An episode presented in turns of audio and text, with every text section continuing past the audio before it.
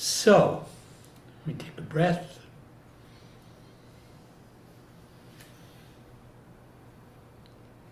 Today we're going to discuss a chapter in Zen Mind Beginner's Mind that's called Study Yourself. And it's in the right attitude section of Zen Mind Beginner's Mind. Uh, the original talk was given at Los Altos Zendo in uh, September of 1965, and it was recorded by Marian Derby. Marian Derby was uh, a student of Suzuki Roshi's, and she was, to the best of my understanding, she was the person who first got the idea of actually recording his talks. And those were the talks that uh, were culled and edited for what became Zen Mind Beginner's Mind. Uh, I noticed that my copy of uh, Zen Mind Beginner's Mind is very, very much marked up in this chapter. And I have taught it several times at different centers. I don't think here for quite a while. And this chapter talks about the necessary internal work of practice. Yeah, that is on, okay. Uh, and also about our relationship to the teaching and our relationship with the teacher. The epigraph, a little quotation at the head of the chapter, says, uh, to have some deep feeling about Buddhism is not the point. We just do what we should do, like eating supper and going to bed. This is Buddhism.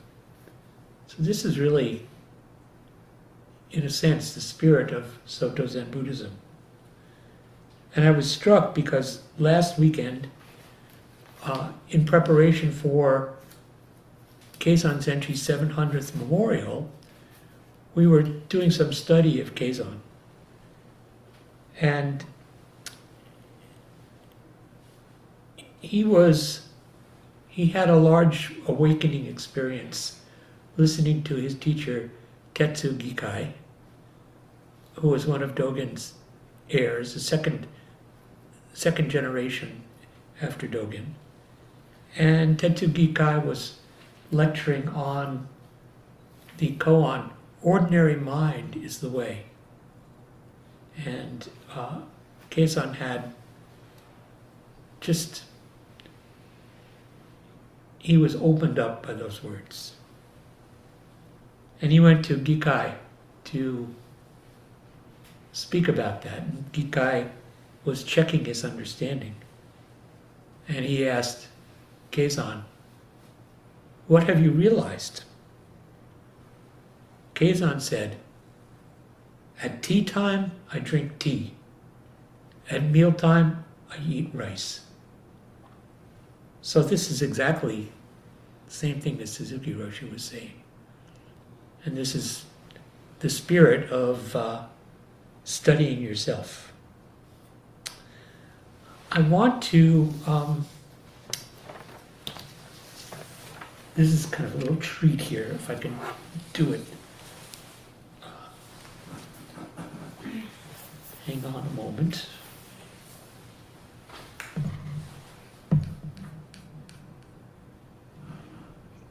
Do some of you have the text?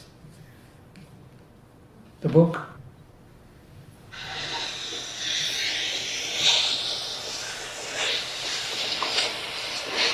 The purpose of uh, studying uh, Buddhism is is not to uh, to study uh, Buddhism, uh, but to study uh, ourselves.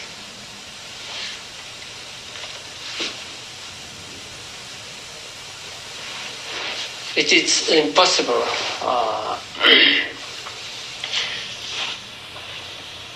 uh, to study uh, ourselves uh, without some teaching.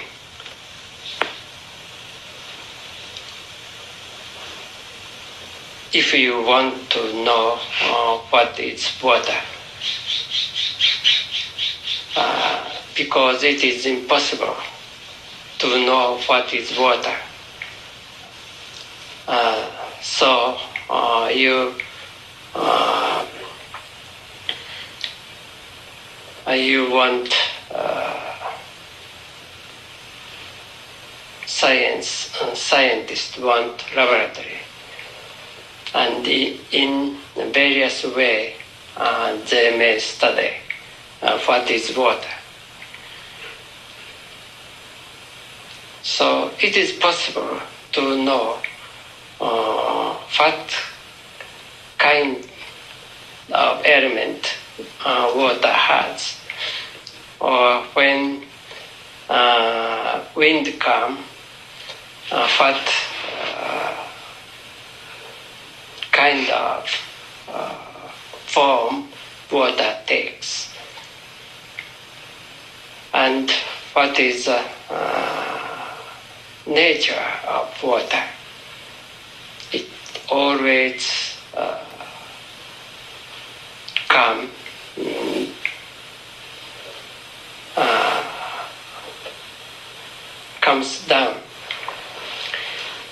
But uh, we it is impossible to know uh, water itself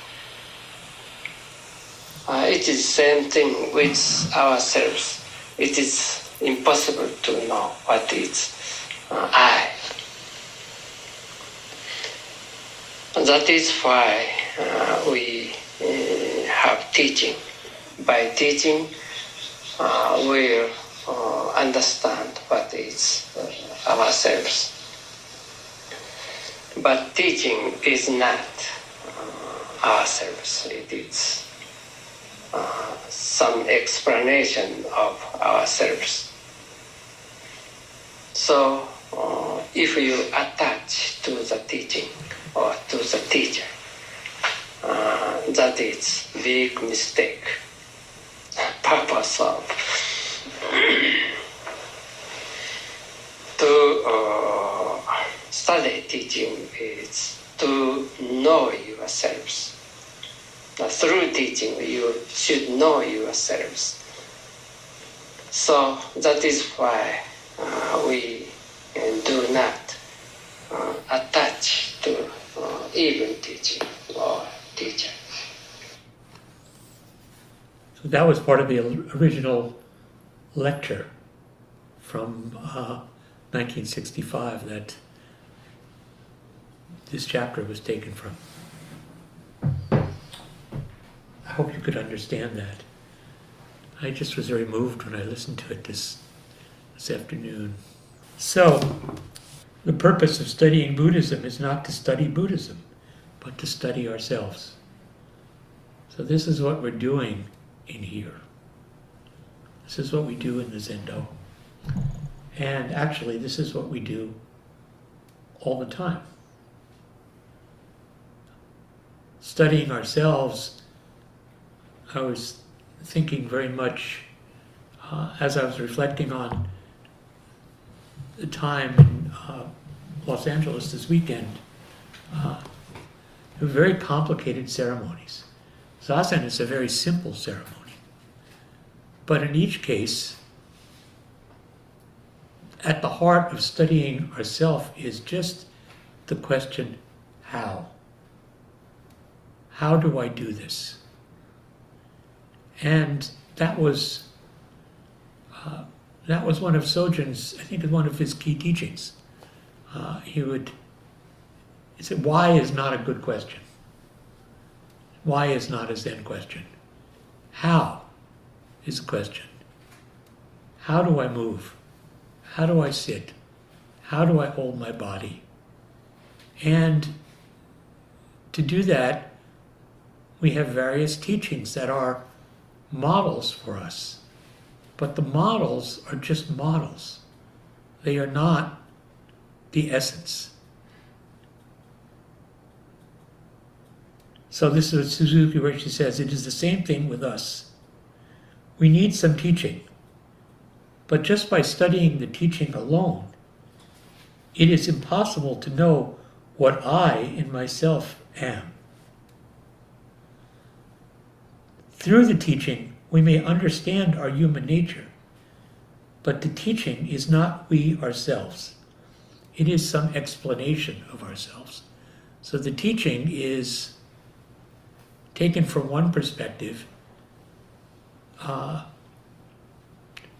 you could look at it as how, but you could also look at it as why, as an explanation. And so we don't want to get stuck on the why. We want to constantly be asking ourselves, how do I do this? How do I show up in this moment?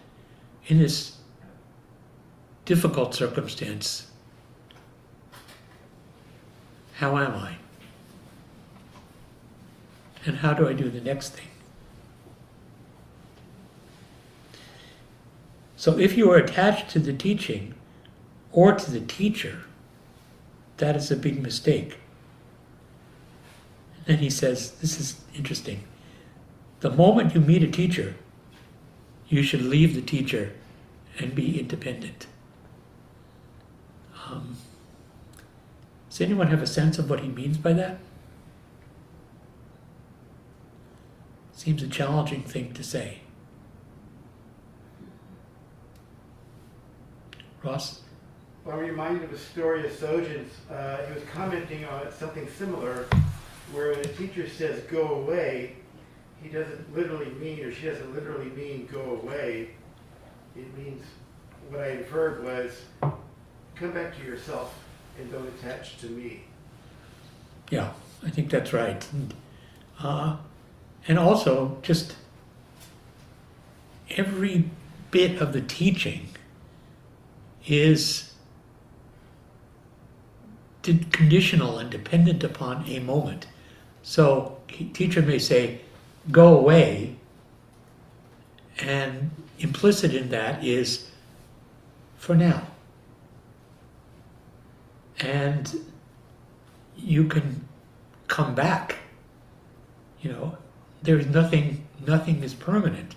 So if you go away, you're just going away for now. And you reflect on yourself. And when you're ready to come back, you come back. And the teacher will, uh, or the Sangha will welcome you back in.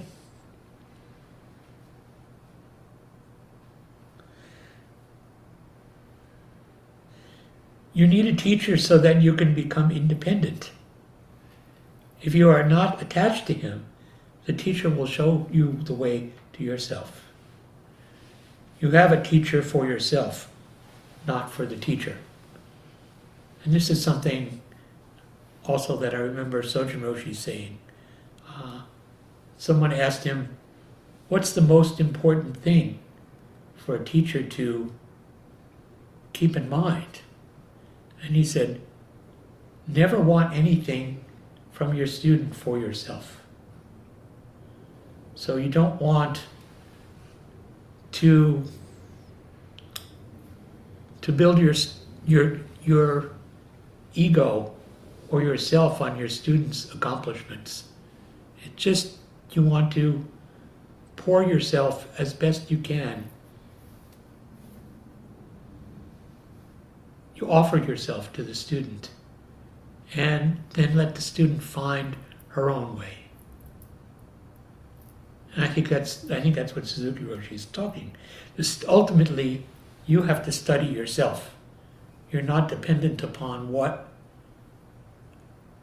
your teacher or any teacher or friend, family member, uh, how you're not dependent upon how they see you, but there's information there. There's important information.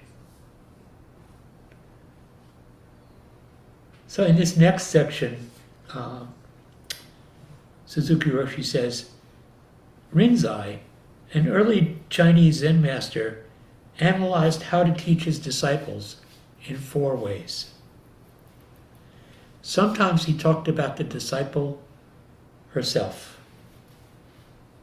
Sometimes he talked about the teaching itself. Sometimes he gave an interpretation of the disciple or the teaching. And finally, sometimes he did not give any, give any instruction at all to his disciples. He knew that even without being given an instruction, a student is a student. Strictly speaking, there is no need to teach the student because the student himself is Buddha, even though she may not be aware of it. So we have these four modes of, of teaching. Uh, to say something direct to a student, to say something direct about the teaching, to give an interpretation for the student or of the teaching, which is basically this is this is my sense. How is it with you? What do you think? And finally, just to let the student find out for her himself to find themselves. But the teacher is the teacher is always there. The teacher is not ignoring. As we we talked in the in the control in the control chapter two weeks ago the teacher is always just observing whether they respond or not So I'll say, you know, from from my perspective, and I've thought about this a lot, and maybe it's correct and maybe it isn't. Um, when I'm meeting with a student, uh, I wait for the student to open the door, to allow or invite me to say what I see, or to, or the student reveals something about themselves that uh, that is new, and sometimes I may know, sometimes I may already know this, but even if I know it, if the student hasn't actually opened that door, I'm not going to go in. Now, maybe that's right, maybe that's wrong. But that's, I feel like that's the way I've learned.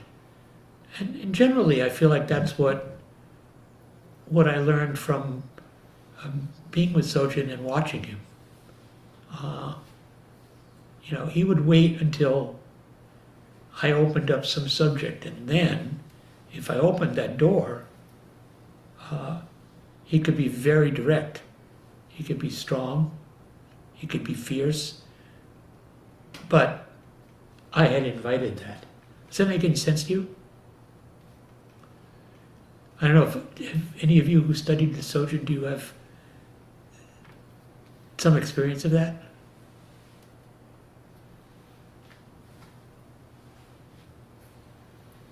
Sue? My experience was in uh, my memory is of some dokusan, ex- uh, dokusans where he would sit quietly always and wait for me to bring up the topic. And it might be about just what's going on in my life, a fr- personal frustration.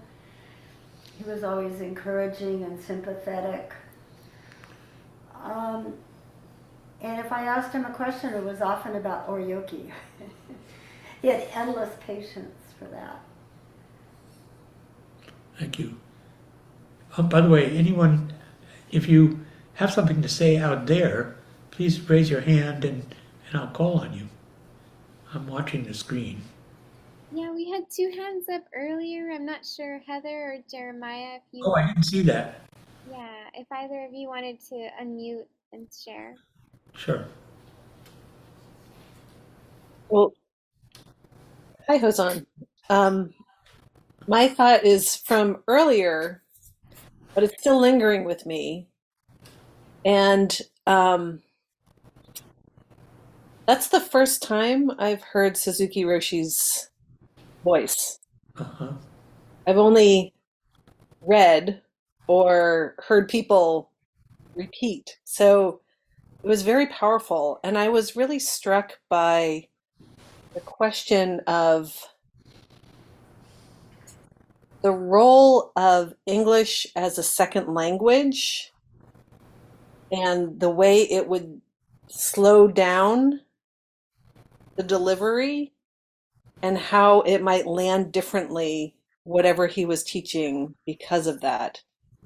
Um, I really enjoyed listening to the slowness of his message, and I just wonder if you have any experience relating to that. I have a lot of personal experience relating to that. Mhm. Um, I learned it the hard way. Uh, you know, I've spent a lot of time uh, in Asia, Mhm. in multicultural uh, settings where English was not the first language. And I really had to simplify my language and also to break it into discrete clauses Mhm. uh, and be patient with the process of, in that case, in the process of translating. And I have grown to really enjoy that. That it helps me. I, I feel like there's a refinement of my thinking and language that is different from kind of our fast talking, fast thinking, fast responding uh, method that we might have with our peers. Uh, and I think with Suzuki Roshi, you could hear the wheels turning, right? Uh, it's quite wonderful. I wonder, Susan, I wondered, as a English as a second language teacher, do you have any comment on that process? Well, I was thinking that Heather's question was more about Suzuki Roshi. Ah, What, what I've noticed over the years is the way in which students say something, the essence of what they're saying is sometimes different than the translation. So I, I think in Suzuki Roshi's transcripts, you see that, that the essence is quite different than reading Zen Mind, Beginner's Mind, which is also good, but it's it's edited. yeah, So sometimes it can just be a word or a phrase or the wrong order to the sentence, but in the original language it makes sense. So there's some essence there that we possibly miss when we read this. yeah. I know that Sojin worked with and, and puzzled over editing uh, Suzuki Roshi. Uh, and this was an interesting piece because it was sort of close to what's in the book, but not exactly so, right? Um, some of them are quite different. Some of the chapters are much more highly edited. And as I, uh, I think I said in the introduction two weeks ago, when Suzuki Roshi got his copy of the book, you know, he said something like, "Oh, I have to read this to see what it is I teach." um, so, uh, yeah, I really love listening to him because there's a also there's something about the human voice and the the emotion and the affect that it carries that's quite different from what you get off the page. Yeah. Um, Peter has his hand up. yeah, Peter. I recall from my um, early years around Zen Center, um, with some embarrassment actually, uh, that there was a um, there was a while, there was a period of time when, when people were expressing their understanding about Buddhism or Zen or something like that. It would sound like they were speaking as though English were their second language. And uh, when I think of it now, it seems a little weird, but it's understandable, I suppose. But um,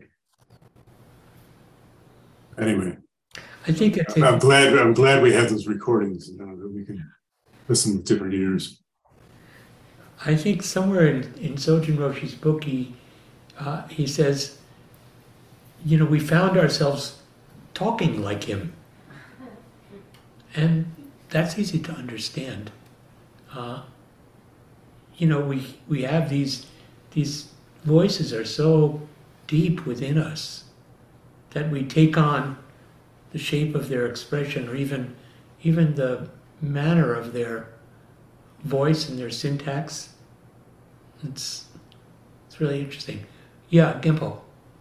Yeah, I mean the other thing that strikes me, kind of based on what Peter said, is is it's a, there's a little bit of two things going on because we can ascribe him being a second English as a second language, resulting in this sort of vocal habit, but also it seems pretty apparent that he's just being very methodical in his word choices. Yeah. You know, and that's a little bit different you can hear him thinking about what the right word is. I think in, in Crooked Cucumber, the David Chadwick's biography of, of Suzuki Roshi, somewhere in there was a passage which uh, someone who was a Japanese priest and speaker said there was something, there was a different character and depth to his teaching in English than his than his teaching in Japanese.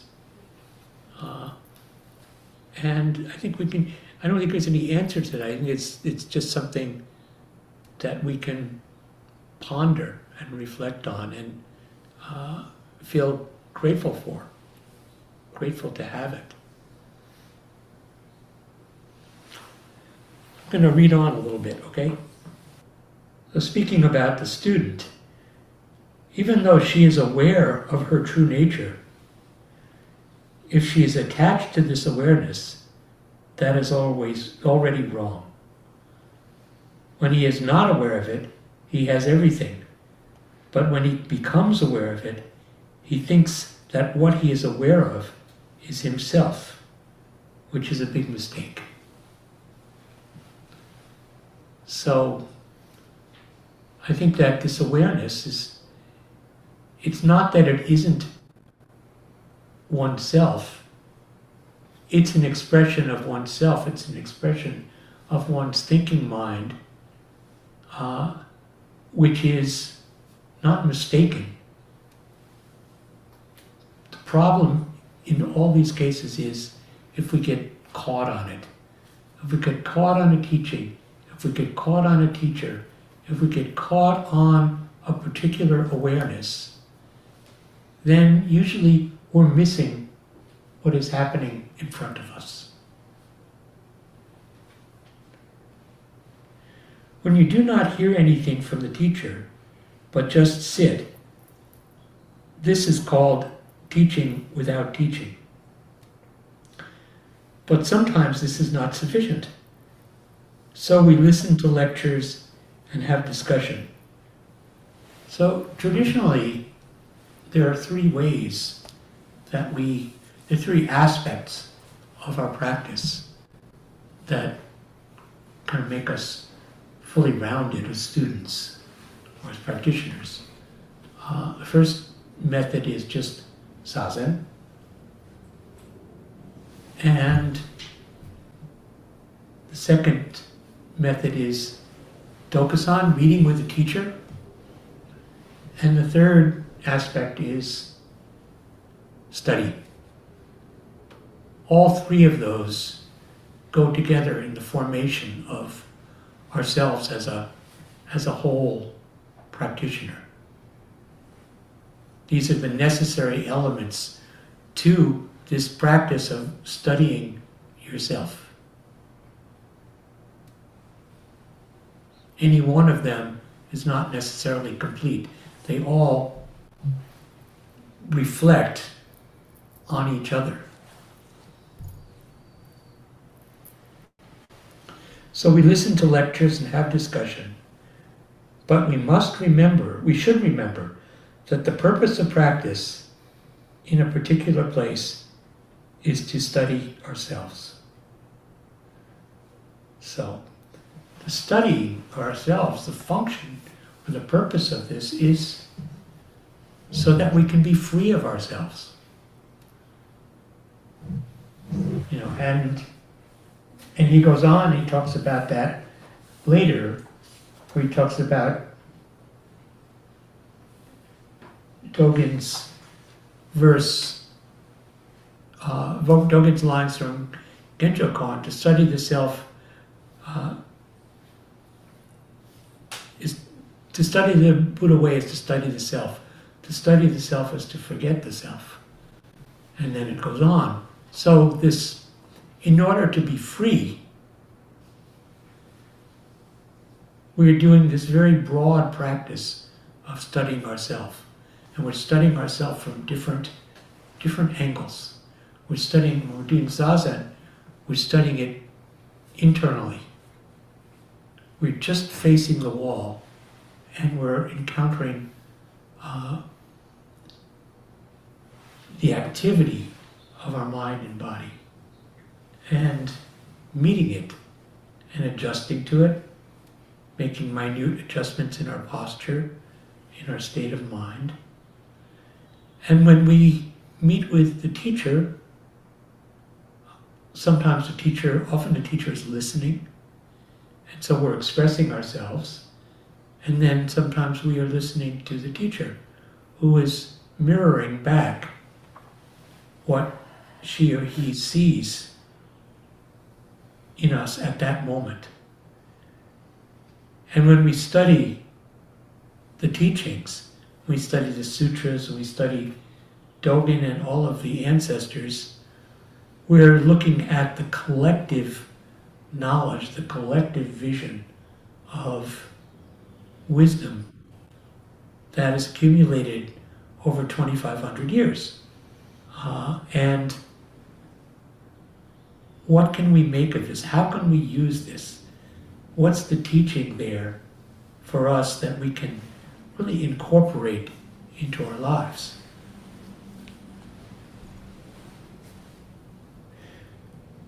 To be independent, we study. Like the scientists, we have to have some means to study. We need a teacher because it is impossible to study ourselves by ourselves. But you should not make a mistake. You should not take what you have learned with a teacher for you yourself. The study you make with your teacher is a part of your everyday life, a part of your incessant activity. So, we have to have this. I think in our school, we don't take the teacher as a guru. We don't necessarily assume that everything a teacher says about us is correct. I can't tell you how many times Sojin, was often very tough with me because I was a kind of uh, wily student sometimes.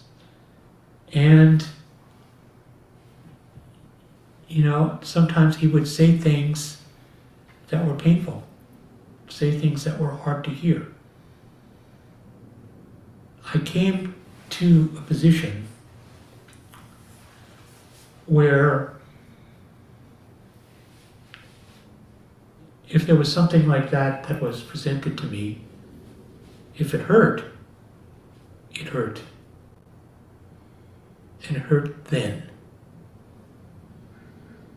But I never, every time I walked out of his room, I would tell myself, there's something I should try to understand and learn in this encounter.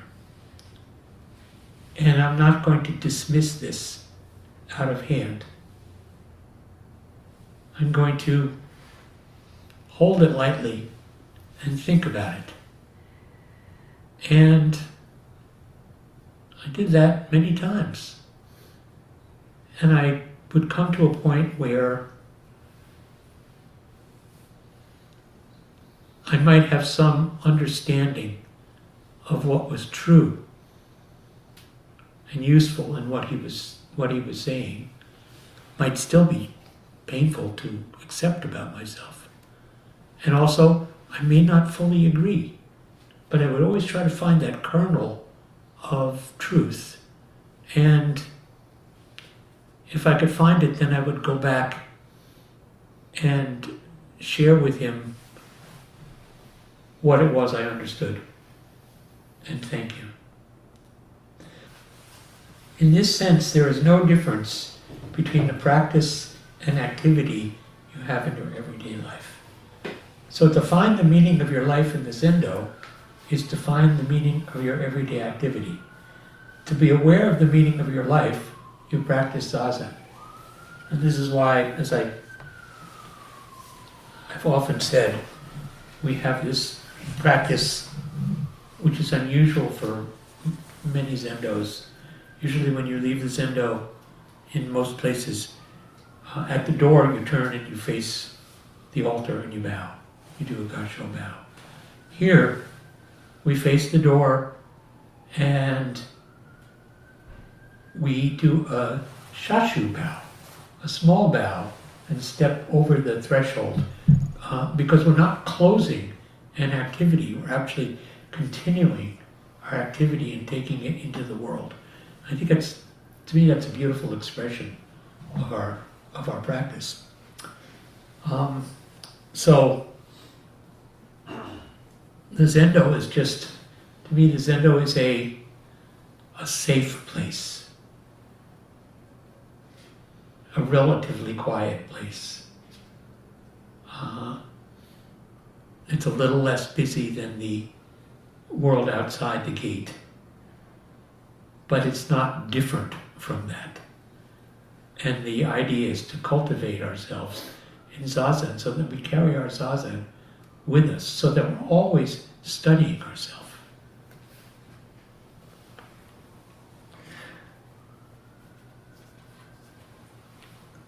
I just want to leave some space here for for questions or comments. Anything here in the room, anything out there in Zoom land? Yeah, Helen. Um, right at the beginning, you talked about the koan, ordinary mind is the way. Yeah. And you said it was just like this koan of studying the self. And I was just wondering kind of how you see that. Um, that's not what I said, actually. What I was saying was just that what I was talking about was Keizan's words. Uh, when tea is served, drink tea.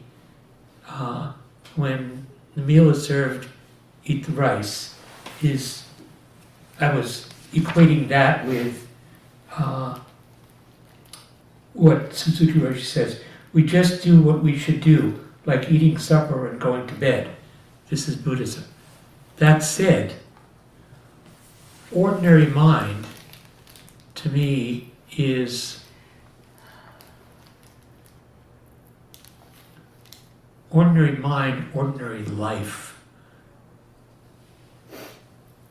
is a is the regulation of our life. So it's to do what we want to do at the appropriate time. Uh, and I think that's what ord- ordinary, you know, has that, it has that envelope of meaning of things in the proper order. So when it's time for tea, you drink tea. When it's time to, uh, when the macadamia nut chocolates are passed around, you take a macadamia nut chocolate, uh, unless you can't. So, so I see the, I do see that there's a there's a resonance, and what Keizan was, Keizan was explicating for Gikai what ordinary mind is the way meant to him. Does, does that make sense? No. Can you say what doesn't make sense? Um,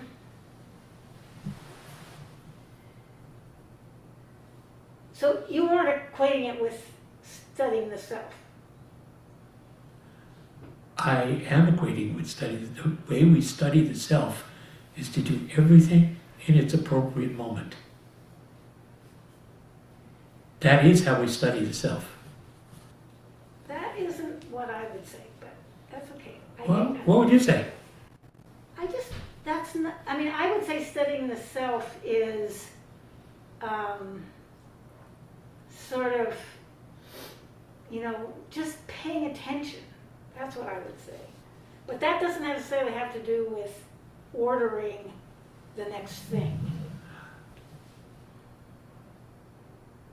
I'm not talking about ordering the next thing. I'm talking about, I think what he's talking about, And now we're talking about Keizan or Suzuki Roshi. doesn't matter, it's the same, uh, is do everything in its appropriate moment. So this is not thinking about the next thing. It's like when we're drinking tea, we just drink tea. We don't think about the, uh, the zazen period that's going to follow it. Uh, and I, I believe that's that's my understanding of what he means by ordinary mind. Just everything in its appropriate, proper moment, in its dharma position. Does someone to, someone else, someone want to help me with this? Ross? Well, I I thought, uh, when I think of ordinary, I think of uh, nothing extra. Uh-huh. uh, because we get, when we're out of the ordinary, it tends to be something layered onto it. So uh, if I, if I think about Dogen's, to study the Buddha way is to study the self, we get to see what's extra and what's not. Yeah. And if we study the self and forget the self, then that to me feels like what you're saying, that we just take the tea and sip it. We just take the bowl of rice. But we, we tend to want to be special and do something extra and, you know, flamboyant. I remember when Sojin was uh, talking about sounding the mokugyo, the fish in the, in the front of the uh, zendo there. And some people like do a little flourish, you know, they'll like, um, and he says, you just, bop, bop, bop, bop, bop. We want to, we want to entertain, we want to be something a little extra. Yeah. But wouldn't you say setting yourself a scene that you do that?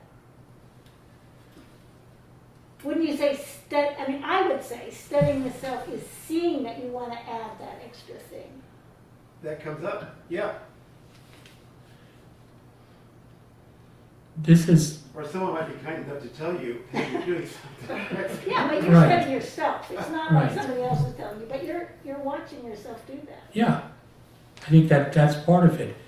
Um, I'm sorry, I don't you know your name. What? Someone else, someone out there. One of the things that I love about, uh, I'll get back to you in a moment. One of the things that that I really felt when I went to Japan uh, to do some training was that what I really appreciated about the practice that we have here is that there were none of those extra curlicues that I think Ross was referring to in our practice. We had subtracted stuff, but we didn't add anything. We didn't make it more baroque in any way. And I could see that in what I saw in the Soto temples. You know, it was, oh, I can see where this comes from. And we simplified it to fit our, appropriately to fit our space and that that really gave me a good feeling. I think that what I'm hearing, I think, is the question of the question is, what is studying yourself? Is that correct? Yeah. You know, so I think that there are moments when studying yourself calls for awareness and self consciousness, and there are times when uh, you're in unity with yourself and your activities, and you don't have to think about it anymore. Is that studying the self? Yeah. And that's, or that's the, it's, you know, I would say even when I'm bowing, uh, on one hand, it's, very automatic what I do, and I'm constantly adjusting it according to the decrepitude of my body. Um, but to study of the self is actually thinking about each movement of my body, of my knees, of my arms, my elbows, thinking, breaking it down, not in a self-conscious way, but just all of the elements of that. And that's part of studying yourself. But you don't have to do that all the time. You know, you can't think about that all the time when you're dancing. You think about that when you're learning something, right? Right, but when I'm dancing, I wouldn't call it study, I mean, when I'm not thinking about myself, I wouldn't call it studying myself. Maybe not. Maybe you'd call that expressing yourself. But you can't express yourself without having done an awful lot of study. I totally agree with you. Okay. And I think that that's the, that is the, the dynamic in our bodhisattva path. I So when we agree when we think about the paramitas, the perfections of the bodhisattva, a bodhisattva doesn't have to think about them. They are those are descriptions of how a realized bodhisattva acts. Whereas us who are on the bodhisattva path, we have to think about these as as distinct and interrelated practices. So we have to we have to have some awareness of it, but the awareness is not is not the goal. It's just it's part of the method. There was a handout here. Um, Mike had his hand up. Mike? Oh yeah, I I think I'm enjoying moving forward. I just just wanted to touch in that somehow that uh, that next line um, in that uh, in in the Genjo Koan really opens up studying the self. You know, when we forget the self, we're confirmed by the ten thousand beings. Right. And that conversation continues endlessly. That we're that when I study the self, what I am doing is I'm seeing that me and all beings simultaneously arise together and the dropping away of body and mind. So Yeah. That's good. That's that's right. I, that's where Dogen would take it, and I think that's in line with our practice. I'm going to read a little further. I'm gonna, you know, I have to skip stuff, but um, so to feel something about Buddhism is not the main point. Whether the feeling is good or bad is out of the question. We do not mind whatever it is. Sometimes we do, maybe. Uh, Buddhism is not good or bad. We are doing what we should do. That is Buddhism. Of course, some encouragement is necessary, but that encouragement is just encouragement. It's not the true purpose of practice. It is just medicine. When we come, become discouraged, we want some medicine. When we are in good spirits, we do not need any medicine. You should not mistake medicine for food. Sometimes medicine is necessary, but it should not become our food. This is something I've been talking about, I, I didn't realize it was in here, but everything, every Dharma teaching is medicine. Everything that you read in the sutras is medicine that is designed, and everything that a teacher says to you is designed to bring you back into balance. So it, it's a corrective, it's a healing substance, but it's not food. If you eat medicine, if you take medicine as food, you're going to get sick. Food is also a kind of medicine, and if you eat too much of it, you get sick. So we should understand that underneath that, a teaching is not the absolute truth. A teaching is just, if it's a teaching for us, it's a teaching because it's bringing us into balance at this particular moment, in this particular set of circumstances. And in the next moment, there may be another teaching. And you may hear a teacher give, uh, a student may ask, two students may ask the same question, and they may get a completely different answer because their circumstances are actually different. And so the teaching is just a medicine to bring us back to balance. Does that make sense? So, of Rinzai's four ways of practice, the perfect one is not to give a student any interpretation of himself, not to give her any encouragement. Uh, I'm not so sure about that. Maybe that worked in Japan, but maybe not to encourage them too much, not to make them dependent. For a teacher, not to make the student dependent upon their the encouragement that they get from the uh, teacher. But still, I think it's really important in our culture to give encouragement, to give acknowledgement when somebody has made an effort, and uh, that's just kindness. And I don't want to. I just don't think we're not going. We're not going to strip that out of our practice.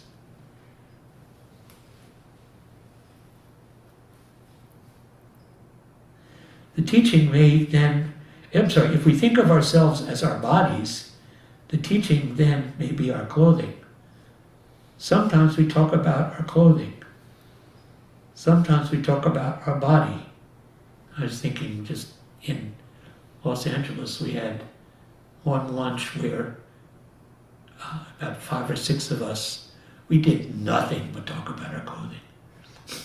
Soto Zen people like to love to talk about their robes, but we shouldn't get caught on them. Um, neither our body nor our clothing is actually ourselves. We ourselves are the big activity. We are just expressing the smallest particle of the big activity. That is all. Before we open our mouths, we are already expressing the big ex- existence, including ourselves. I'm sorry, I skipped over something. We're just expect, expressing the smallest particle of the big activity. That is all.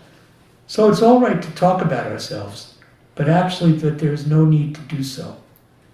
Before we open our mouths, we are already expressing the big experience, including ourselves.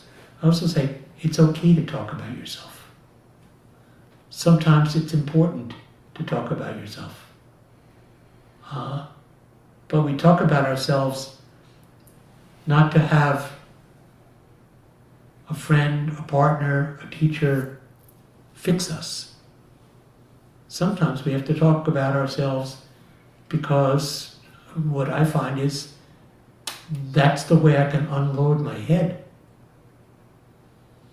And so if I say something and I hear myself saying something, then I don't have to carry it around. Now, that may be because uh, I fall short of enlightenment, but that's part of my methodology.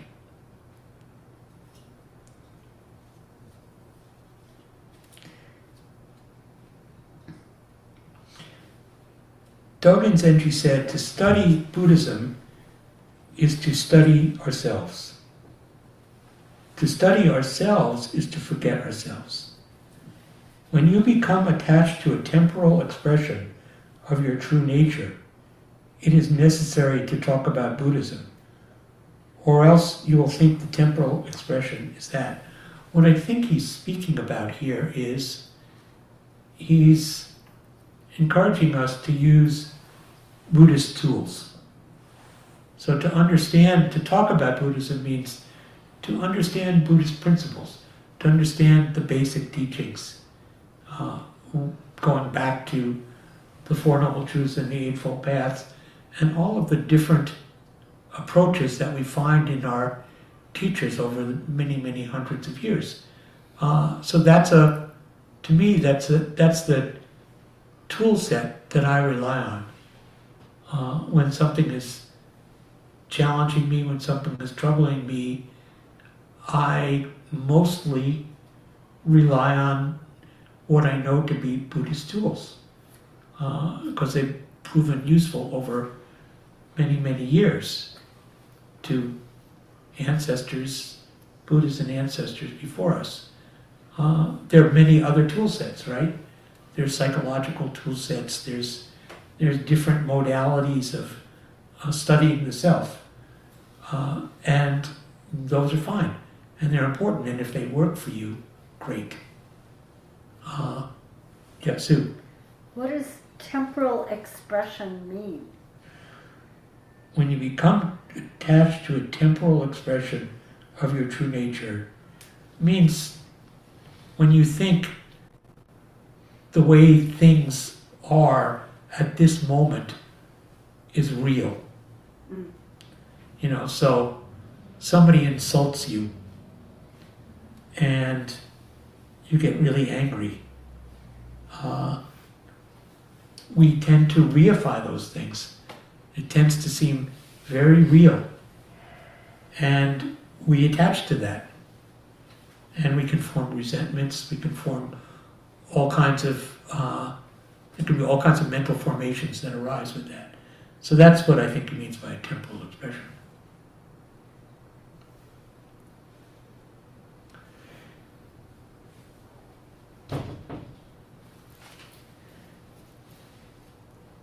It is necessary to talk about Buddhism, or else you will think the temporal expression is it.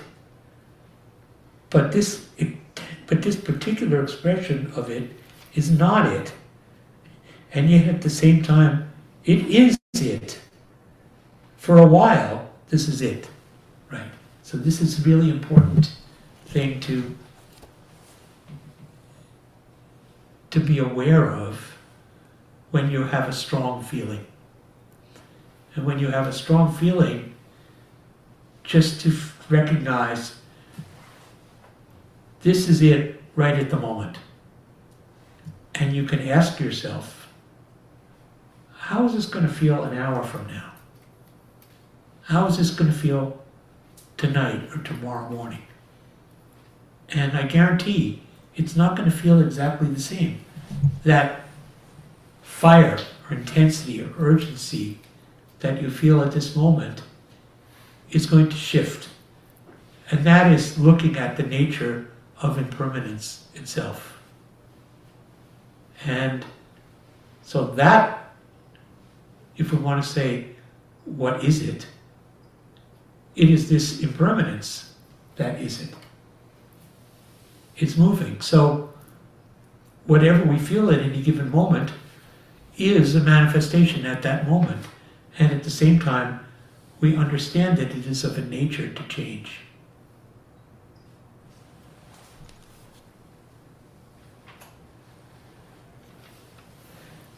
So that you will realize this fact, it is necessary to study Buddhism.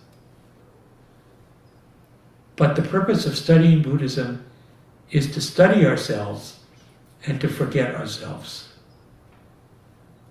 When we forget ourselves, we actually are the true activity of the big existence or reality itself. I think this gets back to your question, right? To Ellen's question. Um, that, yes, we have to go through this process of studying ourselves. If we don't study ourselves, we're not going to be able to forget it. Self is going to come back and keep knocking us in the head. But when we forget ourselves, then we just act. I'm, I'm always using metaphors from playing music or any other kind of expression. So today I had a rehearsal doing a, a concert or a concert show at the back room in Berkeley on Sunday. And it's wonderful because in the course of rehearsing, I notice my mind moving in and out of awareness and forgetting. It's just constantly flipping back and forth between those modes. And when something comes up, you know, it's interesting. If somebody misses a cue, I hear that, I notice that, and awareness kicks in. If everything is going and the music is flowing, then I don't really have to think about it. But I think that that's just the same as the rest of our life. That there are places where we're aware and we're thinking about what's unfolding, and they're thinking, and there are other places where it's just unfolding, it's just flowing. And neither one is it. Yes. Uh, can you explain a little more the meaning of big existence? What what does he mean by that?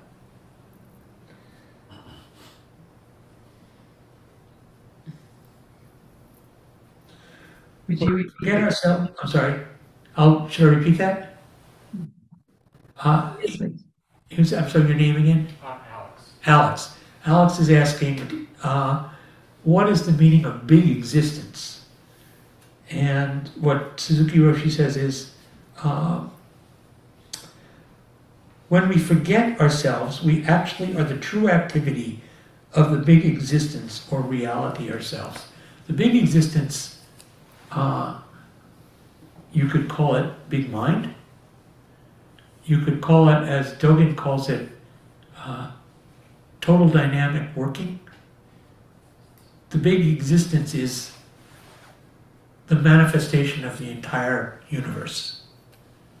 And that it is always unfolding. It's always in motion. Within that, there's a stillness. And within the stillness, there's a motion. But it's big, all inclusive existence. Does that make sense? A little bit. What doesn't make sense? Um, just how how can my temporal self be the same as the universe? How could it be different? Where else could you be functioning? Someplace apart from the universe? Component of the universe, not as the universe itself. No, but every component is um, in microcosm, the whole thing. Every component is linked, intimately connected to the whole thing. Okay. That's uh, miraculous and impossible to get your mind around. But uh, that's, I think, what we come to understand in practice. But isn't that only true if we give up this I? Yeah. Well, no, I mean, that's. it's true, it's irrespective. anyhow, but from, It's just we when we don't when we're attached to the I, we can't see it. It's not that it isn't is or isn't true. It's always true. It's just that we're blinded by the self. Right? yeah, Uh, all we can see is ourself as the center of the universe. And we do think we're the center of the universe. But you're the center of the universe. You're the center of the universe. It's all centered. Uh, but when we're attached to the teaching, when we're attached to the teacher, when we're attached to the self, then we can't see the forest for the trees. When we realize this fact, there is no problem. Well, sorry, let me go back a sentence so we just get the context. When we forget ourselves, we are actually are the true activity of the big existence or reality itself. When we realize this fact, there's no problem whatsoever in this world, and we can enjoy ourselves without feeling any difficulties. Maybe so. Maybe not. There's still suffering in this world. But from another way of looking at it, it's complete. It's not perfect as it is, it's as it is. I'm not comfortable with this. Once we inject this idea of perfection, uh, we create another problem for ourselves. But it is as it is. It is complete at this moment and can change and will inevitably change. The purpose of our practice is to be aware of this fact. So we have a few more minutes. Uh, any thoughts or questions? Mary, you have your hand? I'm just wanting to ask you, are you hedging the idea that we can enjoy our life without feeling any difficulties? Am I doing what? Are you, are you hedging that? You were you were you're questioning that that. I mean that that sounds like a complete statement, and it sounds like a promise, and you were questioning it. I think what Suzuki Roshi is pointing to, and what Sojin pointed to, and uh, maybe I haven't got there yet, is that we can appreciate our difficulties. Our difficulties are also our teachers. This is why, as I've often said, the Buddha realm that we live in is the Saha world. It's the world where we, the modality of waking up is enduring difficulties. That is the mode. It's not celest, glorious celestial flowers raining from the heavens. That would be very nice. Or uh, wonderful, uh, enlightening balm dripping off of trees. That would be nice. No, we wake up by having to deal with the challenges of our life. And so what we're pointed to is yes, it's hard, and this is the this is part of the the path of awakening. So we don't wish it away. I'm just wondering if there's a place where the difficulties become something that one experiences as necessary or a gift or part of everything like the idea of holding everything the idea of it is all present and that that experience of it all being present in the same moment the difficulties and the gift and the blessing is complete i mean that that's the completeness that he's talking about that it includes everything Yeah. That is one kind of openness that we can come to. And That's, I think, what Suzuki Roshi is saying here. Yeah. Any thoughts about this out here? Ross? I think about the lotus and muddy water. That we think that our muddy, murky life of pain and suffering and all that is just that. And so, what is what is the lotus blossom that comes out of that? What does that look like? Did you hear that? Yeah, I think that that's, that's right. We think of muddy water as dirty. But something incredibly beautiful arises out of it, which draws actually the nutrients from that muddy water. I mean, if it was all, if it was completely clear and distilled, if it was distilled water, the lotus couldn't grow. Right. Uh, so we grow. We're lotus. We're lotuses in that muddy water. Yeah, that's that's really helpful.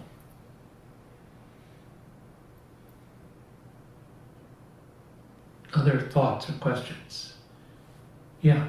I guess, uh, I mean, it seems to me that the place where we come to appreciate our, our difficulties as our, as our teachers and, and to see them as positive in some way is, I believe it's a place one can get to. I would be surprised to be told it was a place where we could stay. You don't stay anywhere. Right. You cannot stay anywhere. Uh, and when you're sitting by the bedside of someone who is ill or is, who is dying, we accompany them. Uh, we come alongside. Uh, we can help them breathe. Or we can just just sit by the bedside and without doing anything be a helpful presence. Uh, and that's what we can offer as bodhisattvas. And so that, that person doesn't necessarily stay in that distress. But it's also really good not to romanticize or idealize suffering. Uh, someone once asked me, is suffering redemptive? And I said, not necessarily. And they got really pissed off. Uh, but uh, it can be, but not necessarily. Uh, irrespective of that, we will suffer. And what we're learning here, by studying ourselves, we're learning in, very, in very minute, particular ways how we respond to what is arising in our body and mind and our circumstances. Uh, that's what we're watching. We're watching it all the time. Uh, and sometimes we relax into it and just flow with it, and sometimes it all it comes to awareness, and sometimes it breaks our heart. But that's the way we live. So that's where we're going to end. Perfect. Uh, and we'll pick up uh, next week. So thank you.